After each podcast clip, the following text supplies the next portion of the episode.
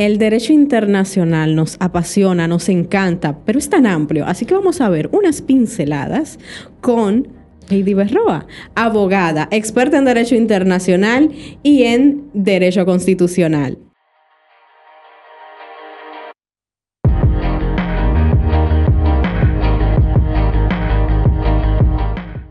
Heidi Berroa, gracias por estar aquí. Para mí es un honor porque, señores, ella era mi, mi jefa. Yo a veces le decía profe.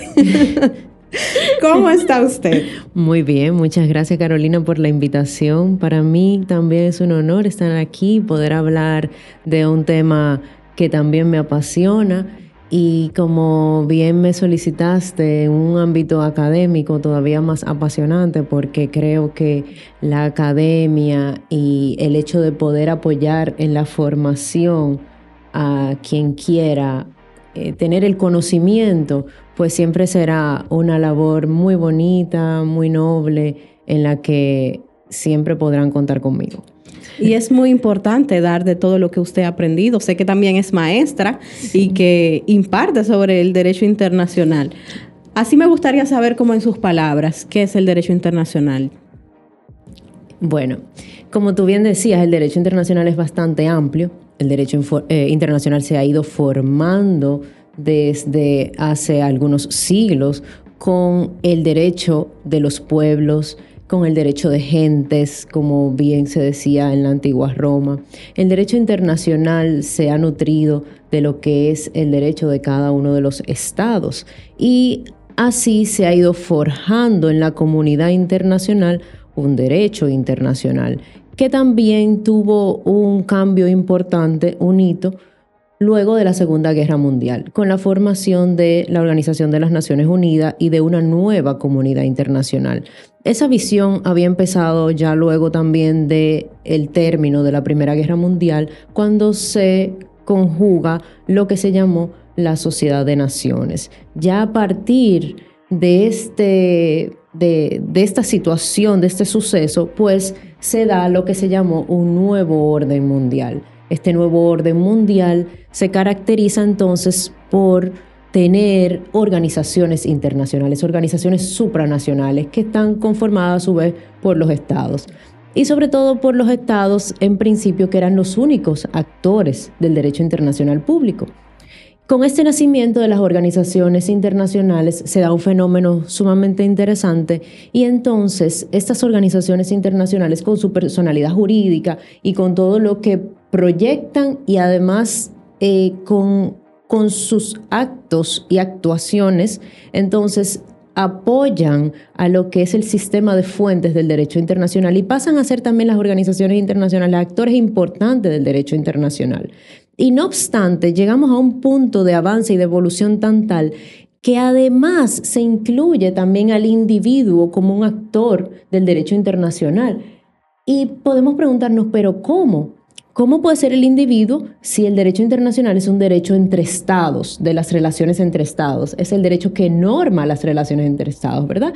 Toda esta, eh, normativa internacional que conocemos, los tratados internacionales, los convenios, los acuerdos, eh, el jus cogens, que son las normas imperativas del derecho internacional, eh, y todo el sistema de fuente que está dispuesto en el artículo 38 del Estatuto de la Corte Internacional de Justicia, pues entonces se conjuga con todo esto. Y vuelvo a explicar un poco de cómo pasó esto de que el individuo también es un actor del derecho internacional público. Pues en esta evolución del derecho internacional, llegamos al punto de, que el individuo en el reclamo de sus derechos fundamentales llega también a ser un actor importante porque tiene una relación con el Estado cuando reclama el hecho del respeto y la no violación de sus derechos fundamentales, que es el Estado quien debe poder garantizarlos y protegerlos. Entonces, vemos, por ejemplo, en el derecho penal universal, donde tenemos una Corte Penal Internacional, cómo se pueden perseguir crímenes internacionalmente hablando y se pueden perseguir a personas. O sea, no solamente al Estado. Anteriormente solamente existía que el Estado era el responsable internacionalmente. Ya a partir de antecedentes como los juicios de Nuremberg, la ex Yugoslavia, esos tribunales ad hoc que eh, conocemos eh, a través de la historia, eh, casos como Ruanda, que también tuvieron sus tribunales. Entonces vemos estos antecedentes y se establece en su momento, en 1998, lo que es el Estatuto de la Corte Penal Internacional también, el Estatuto de Roma. Y ya aquí pues se disponen crímenes que son perseguidos y que eh, el hecho ilícito, puede ser imputado a un individuo, a una persona. Y es de esta forma, al igual que con los reclamos de, derecho, eh, de derechos humanos en el ámbito del derecho internacional, como ustedes saben, tenemos una corte de derechos humanos en, en Europa, tenemos en nuestra región una corte interamericana de derechos humanos, en África existe una corte de derechos humanos, también un sistema de derechos humanos africano. ante todos estos espacios regionales de reclamo que tienen los individuos, pues se volvió entonces la persona, el individuo, un actor importante, un actor que, valga la redundancia, actúa realmente en la comunidad internacional e incide a través de este tipo de eh, hechos. Eso es eso nos acaba de dar una cátedra que yo les aconsejo que cojan esos minutos para que los condensen y lo escuchen y entiendan perfectamente. Me quedé sin palabras.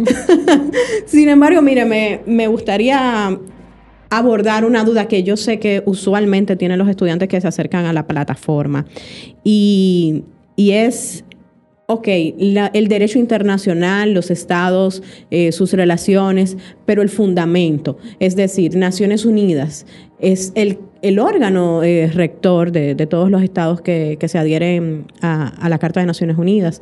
Sin embargo, la creación de un estado, ya hemos visto cómo a través de la historia eh, surgieron los estados, los tratados internacionales, pero actualmente siguen existiendo guerras, conflictos que hacen que un estado se divida. ¿Qué usted puede decirnos sobre la creación de los estados? Bueno, sobre la creación de los estados te puedo decir que es un fenómeno eh, tan antiguo como la propia humanidad, en términos de que la sociedad fue evolucionando y bueno, se fueron creando los estados. Em, hay un principio en el derecho internacional público que es el principio de la autodeterminación de los pueblos suscrito también en la Carta de las Naciones Unidas, pero que existía mucho antes. Es un principio de derecho consuetudinario. Cuando te hablo de un principio de derecho consuetudinario, significa que aunque no esté escrito, ya es reconocido por la comunidad internacional. Es reconocido y debe ser aplicado y respetado. Entonces, el principio de autodeterminación de los pueblos significa que cada pueblo tiene el derecho de darse un sistema político, tiene el derecho de, eh, digamos que de configurarse como Estado, de organizarse. Y dentro de esta organización entonces pueden hacer un nuevo Estado, siempre y cuando se enmarque dentro de las normas, tanto internacionales como las que ellos mismos se han dado. Muchas veces, y lo vemos en los conflictos internacionales, muchas veces cuando en las sociedades, en los pueblos, existen diferencias culturales, eh, idiomas junto con las culturales, ¿verdad? Eh, religiosas, diferencias de visión, de pensamiento, grandes diferencias de ideología, entonces se dan algunas rupturas. Estas rupturas tienden entonces a terminar con el nacimiento de un nuevo Estado. Vemos casos como eh, espacios o territorios autónomos, caso de España, por ejemplo, eh, y vemos que siempre hay una característica, hay algo que los distingue, hay algo que ellos se sienten diferente, el idioma, por ejemplo. Eh, entonces, en, ese, en esa tesitura, ese, ese sentimiento de nacionalismo diferente a ese otro del espacio mayor, pues entonces va creciendo, va creciendo en la población, va creciendo en el pueblo completamente. Es un tema bastante amplio también, que no solamente tiene que ver con el derecho internacional, sino que se conjuga la sociología, se conjuga la política y se conjuga eh, un aspecto importante que es el deseo del ser humano, quizás de tener una convicción diferente a la que hay a su alrededor, pero este ser humano está multiplicado en muchos otros que tienen ese mismo sentir. Entonces se, puede formar un Estado a partir de este sentimiento diferente de nacionalismo. De hecho, se ha, eh, se ha llegado a la conclusión de que los elementos formativos de un Estado no son solamente tres, como decía Jelinek, y y vemos ahí que tenemos dentro de estos elementos clásicos del Estado, tenemos el territorio, tenemos la población y tenemos un poder estatal. Pero un cuarto es el sentimiento de nacionalidad. Sin eso, un Estado no es Estado, o sea, se destruye, se rompe, se deforma, porque eso lo mantiene unido. Entonces hay muchos factores que podemos estudiar, pero básicamente esa creación del Estado se va dando a través de un proceso, un proceso que tiene que ver con mucho con ese sentimiento de nacionalidad. Hay ciertos elementos que son fundamentales, como bien usted nos explicaba, y, y de hecho, si tenemos territorio, pero no tenemos población, no tenemos Estado. Eh, eso se lo menciono por un caso que me resulta muy jocoso, pero que ya debe ser eh, objeto de estudio, que es el caso de Liberland. Hay una persona que eh, aprovechó un bache de, territorio entre Serbia y ha ocupado una porción de tierra y él está diciendo ya que formó ese estado. Pero como usted bien dice, o sea, faltan, faltan actores, faltan elementos para poder conformar un Estado. Claro, faltan elementos constitutivos de lo que debe ser la figura de un Estado. Y luego de esos elementos constitutivos, además, se dan otros factores y otros procesos, que es el reconocimiento del Estado a nivel internacional por otros estados, por las organizaciones internacionales, y lamentablemente a ese señor no se le va a reconocer ese espacio como un Estado, ni en la Organización de las Naciones Unidas, ni mucho menos en el propio Estado o en los propios estados que tienen que ver con las fronteras, ¿verdad? De, de ese territorio, de ese espacio territorial que le está reclamando. Y ese espacio territorial, bueno, eh, veo que quienes lo reconocen es Somalilandia, otro estado que tampoco es reconocido. y sin embargo, no dejan ser casos que aunque sean muy jocosos, deben ser objetos de estudio, porque como una persona encuentra un bache eh, en lo que es la geografía y aprovechan y, y así mismo pueden engañar a otros donde muchas personas pueden creer, porque eh, estuve leyendo sobre Liberland y Liberland es vivir y dejar vivir. Suena muy bien la tierra de la Suena muy bonito, pero... pero hay que formarse, hay que entender los elementos, como bien usted no, nos ha estado explicando.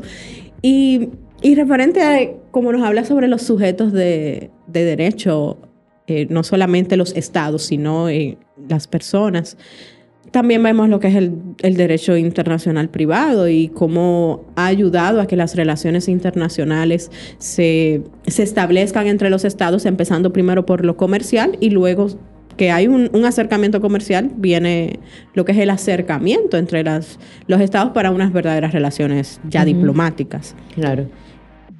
Eh, lo que pasa es que las relaciones diplomáticas como tal sí se siguen enmarcando dentro del derecho internacional público, no del privado. ¿Por qué? Porque las relaciones diplomáticas tienen eh, un enfoque de orden público en el sentido de que se representa un Estado, no intereses particulares, sino los intereses de un Estado. Fíjate que, por ejemplo, cuando estás en territorio de una embajada en otro Estado, que es el estado receptor, estás en el territorio de ese estado que se encuentra en esa embajada. ¿Me explico? Es el, eh, el estado receptor provee un territorio, pero ya ese territorio es del estado que envía de que es donde está la embajada, ¿verdad que sí? Ah, sí, como establece la Convención de Viena. Exactamente, como bien establece la Convención de Viena en relaciones diplomáticas. Entonces, en ese sentido, esto siempre se va a enmarcar dentro de lo que es el derecho eh, internacional público. Ya el privado lo vemos un poco, como tú bien decías, con las relaciones comerciales, con algunas resolución de conflictos, eh, algunos temas de arbitraje, separándolo de como, eh, como pudiera ser en términos de Estado. Y tenemos inclusive arbitraje de inversión, tenemos arbitraje ya privados con empresas de un estado y de otro, entonces ya esto sí se enmarca de lo que, dentro de lo que es el derecho eh, internacional privado, al igual que algunas relaciones entre particulares, como por ejemplo temas de matrimonio entre dos personas de diferentes nacionalidades, eh, temas de, eh, de, niñez en cuanto a que puedan salir de un país o no, adopciones y todo lo que tiene que ver con el tema de familia cuando se, tratan de diferentes nacionalidades. Todo esto se enmarca dentro del derecho internacional privado. Y, en, ese, en ese sentido, el derecho internacional eh, privado, bueno, se regula igual que el público, eh, o sea, en el orden internacional, obviamente, eh, para los estados. Bueno, lo que pasa es que como tiene actores diferentes y, tiene objetivos diferentes, pudieran tener regulaciones o procesos parecidos, pero no, no es el mismo sistema. ¿Por qué? Porque eh, lo que regula el objeto es diferente. Claro que una convención que tenga como objeto el derecho internacional privado se va a tratar, porque se va a celebrar entre estados, se va a tratar también igual que una de derecho internacional público, como por ejemplo las diferentes conferencias que existen sobre derecho internacional privado. Todas han sido celebradas en, eh, en procesos iguales que las de derecho que, las que, perdón, que las que tienen objeto de derecho internacional público. Entonces, ¿qué es lo que pasa? Que como regulan situaciones y objetos diferentes, pues entonces ya sí se maneja en la aplicación de manera diferente. Por ejemplo, si es para particulares, pues no, no es el caso de internacional público, que es para los estados. Referente a los tratados internacionales, digamos que el público que nos está escuchando, eh, personas que estudiaron ya sea derechos, relaciones internacionales y quieren tener a la mano cuáles instrumentos jurídicos usted podría así recomendar que, que siempre lo tienen que tener como consulta de cabecera. Claro. Eh, Carta de San Francisco, que es la Carta de las Naciones Unidas, ¿verdad? Eh, Convención de Viena, sobre Derecho Internacional eh, de los Tratados, Convención de Viena sobre Derecho Diplomático y Convención de Viena sobre Relaciones Consulares. Ya habría que ver qué ámbito específico le pudiera interesar eh, a los estudiantes o al profesional que está haciendo alguna investigación para entonces poder hablar de instrumentos más específicos. Pero estos pueden ir llevándoles a, cada uno por un camino más amplio para luego que, que, tengan alguna decisión de temas específicos ya, entonces sí buscar de una manera más eh, también detallada. Como la zapata para poder entender bien lo que es eh, el derecho internacional, sus funciones, lo que abarca. Bueno, claro, no, no mencioné, pero no podemos dejar tampoco el estatuto de la Corte Internacional de Justicia de la Haya. Muy importante. Y así como usted mencionó ahorita, la, Corte Penal Internacional, el Estatuto de Roma. Sí. Para, para las personas ¿verdad? que también se interesan por el derecho penal internacional. Así es. Eh, sí sé también que las competencias de derecho internacional ayudan mucho a, los estudiantes a ir perfilándose en, ese, en ese ámbito. De hecho, yo fui una beneficiada de esas competencias porque me, me forzó a, estudiar y a, comprender un mundo de, manera más práctica, que no siempre uno lo tiene la percepción correcta en las aulas hasta que uno...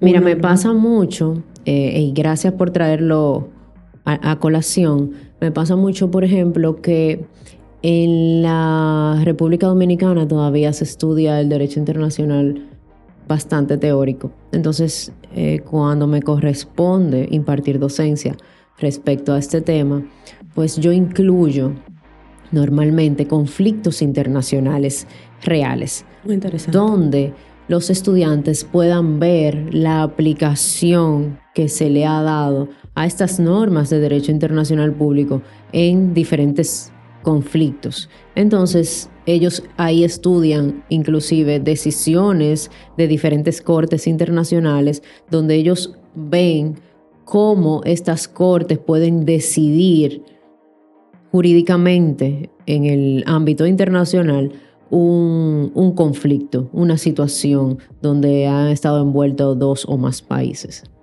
Y eso es sumamente importante. De hecho, nuestro trabajo en Global Diplomática inició de esa manera porque eh, nos pasaba mucho que los, compañeros en la, en la, universidad nos decían, ok, tengo que estudiar eh, tengo que conocer los conflictos, estoy leyendo las noticias, pero es demasiada información. todavía no entiendo bien lo de los tratados, todavía no entiendo bien cómo funciona el mundo y ya tengo que dar una opinión sobre un tema. Eh, y yo, bueno, es que si el, si el profesional no se va exponiendo al contenido, a, como usted dice, que las prácticas que, usted le coloca a sus estudiantes sobre los conflictos internacionales, no hay manera de de generar una opinión eh, que se sustente con, un valor real de un profesional si no se expone así a, esos casos prácticos. Claro, y, y, lograr la conexión entre la teoría y la práctica no siempre es tan fácil. Entonces, por eso para mí es muy importante que ellos puedan ver eh, esa realidad que más allá que de práctica es realidad, o sea, por eso le pongo casos reales, porque hay simulaciones que también se hacen, porque eso ayuda a sacar un poco la creatividad del estudiante, pero es muy, muy importante que además ellos tengan el conocimiento de qué se ha decidido en las cortes, de cuál es eh, la jurisprudencia, cuál es la tendencia, de qué ha dicho la Corte en algunos vacíos legales, por ejemplo, hablando de la Corte Internacional de Justicia, en algunos vacíos legales eh, en lo que la Corte ha establecido de manera más detallada un concepto. Entonces ya se parte de ese concepto para determinar otro caso también, para estudiar o hacer alguna investigación que tenga que ver con ese tema. Son muchas cosas que uno trata de conectar, de entrelazar para que los estudiantes puedan tener una visión más amplia de lo que es una materia como esta. Y es muy importante esa práctica porque el, bueno, creo que en todas las carreras se da, pero en nuestra carrera se da mucho el, síndrome del impostor, de que uno nunca se siente completamente capacitado para formular una opinión sobre eh, el tema internacional en cuestión, porque eh, cuando uno se da cuenta de tanto por, tanta tela por donde cortar, tantas eh, Tanta información. Sí, tantos instrumentos jurídicos, tantas opiniones de, otros internacionalistas sobre temas eh, específicos que muchas veces uno sufre el síndrome del impostor y uno siente, bueno, pero sin embargo hay que arriesgarse. Y eso es bueno hacerlo desde las aulas. Eh, Así es. Leer, como usted dice, practicar esos, esos casos. Y, y, realmente uno ahí mismo con la práctica se va dando cuenta que a veces podemos completamente tener eh, opiniones diferentes de lo que ya un profesional del área. Claro, claro. Y eso no significa que nuestra opinión esté mal. No, no, para nada. De hecho, eh, uno de los objetivos con este tipo de, eh, de sistema o de práctica es que los estudiantes puedan tener y crear capacidad de análisis, donde ellos también puedan apoyar en lo que es la creación de teorías, de hipótesis, de planteamientos diferentes, porque aunque eh, se ha estudiado tanto el derecho internacional, no significa que se acabó. Todos los días pasan cosas diferentes, todos los días hay un comportamiento de los estados que podemos estudiarlo desde otro punto de vista. Y el punto de vista más importante va a ser el individual, ese punto de vista que solamente cada uno de nosotros podemos dar. Claro. Porque depende de cómo vemos las cosas, entonces podemos analizarlas. Entonces yo trato siempre de fomentar esa creatividad y esa, esa parte de que el estudiante entienda que ellos también pueden dejar un legado en lo que es el proceso eh, de estudio que ellos tienen y en su desarrollo profesional. De que no solamente es lo que está escrito, de que sino ellos tienen también la capacidad de poder aportar. Así es. Ha sido tan enriquecedor escucharla que este va a ser para mí un podcast de cabecera, así como sé que también va a ser para muchos de ustedes. Y hay algo que a mí me encantaría que, que usted le diga a nuestro público usted como profesional, eh, ¿qué consejo puede darle a las personas que se están interesando por esta área del derecho internacional? Mira, Carolina, eh, yo creo que hay un camino que es quizás el más seguro. Eh, digo quizás porque no sería el único, pero hay que leer. Hay que leer, hay que estudiar, hay que investigar hay que exponerse, hay que estar al día, hay mucha información, hay que aprender a discriminar la información. Hay tanta información, pero no toda la que está es. Entonces es bueno escoger un guía, una persona, un, profesor, un profesional en el área que sí pueda apoyar al estudiante en ese camino de formación, pero entiendo que exponerse a la lectura, a casos prácticos y participar también en los eventos y en las actividades extracurriculares como son las competencias va a dejar mucho, mucho para los estudiantes y para su eh, parte formativa. Excelente consejo. Ya saben, señores, tienen que leer, tienen que exponerse y recuerden siempre que si quieren leer tienen que entrar a Global Diplomática. Yo soy Carolina Guzmán y este fue tu podcast Global Diplomática. Gracias, Carolina.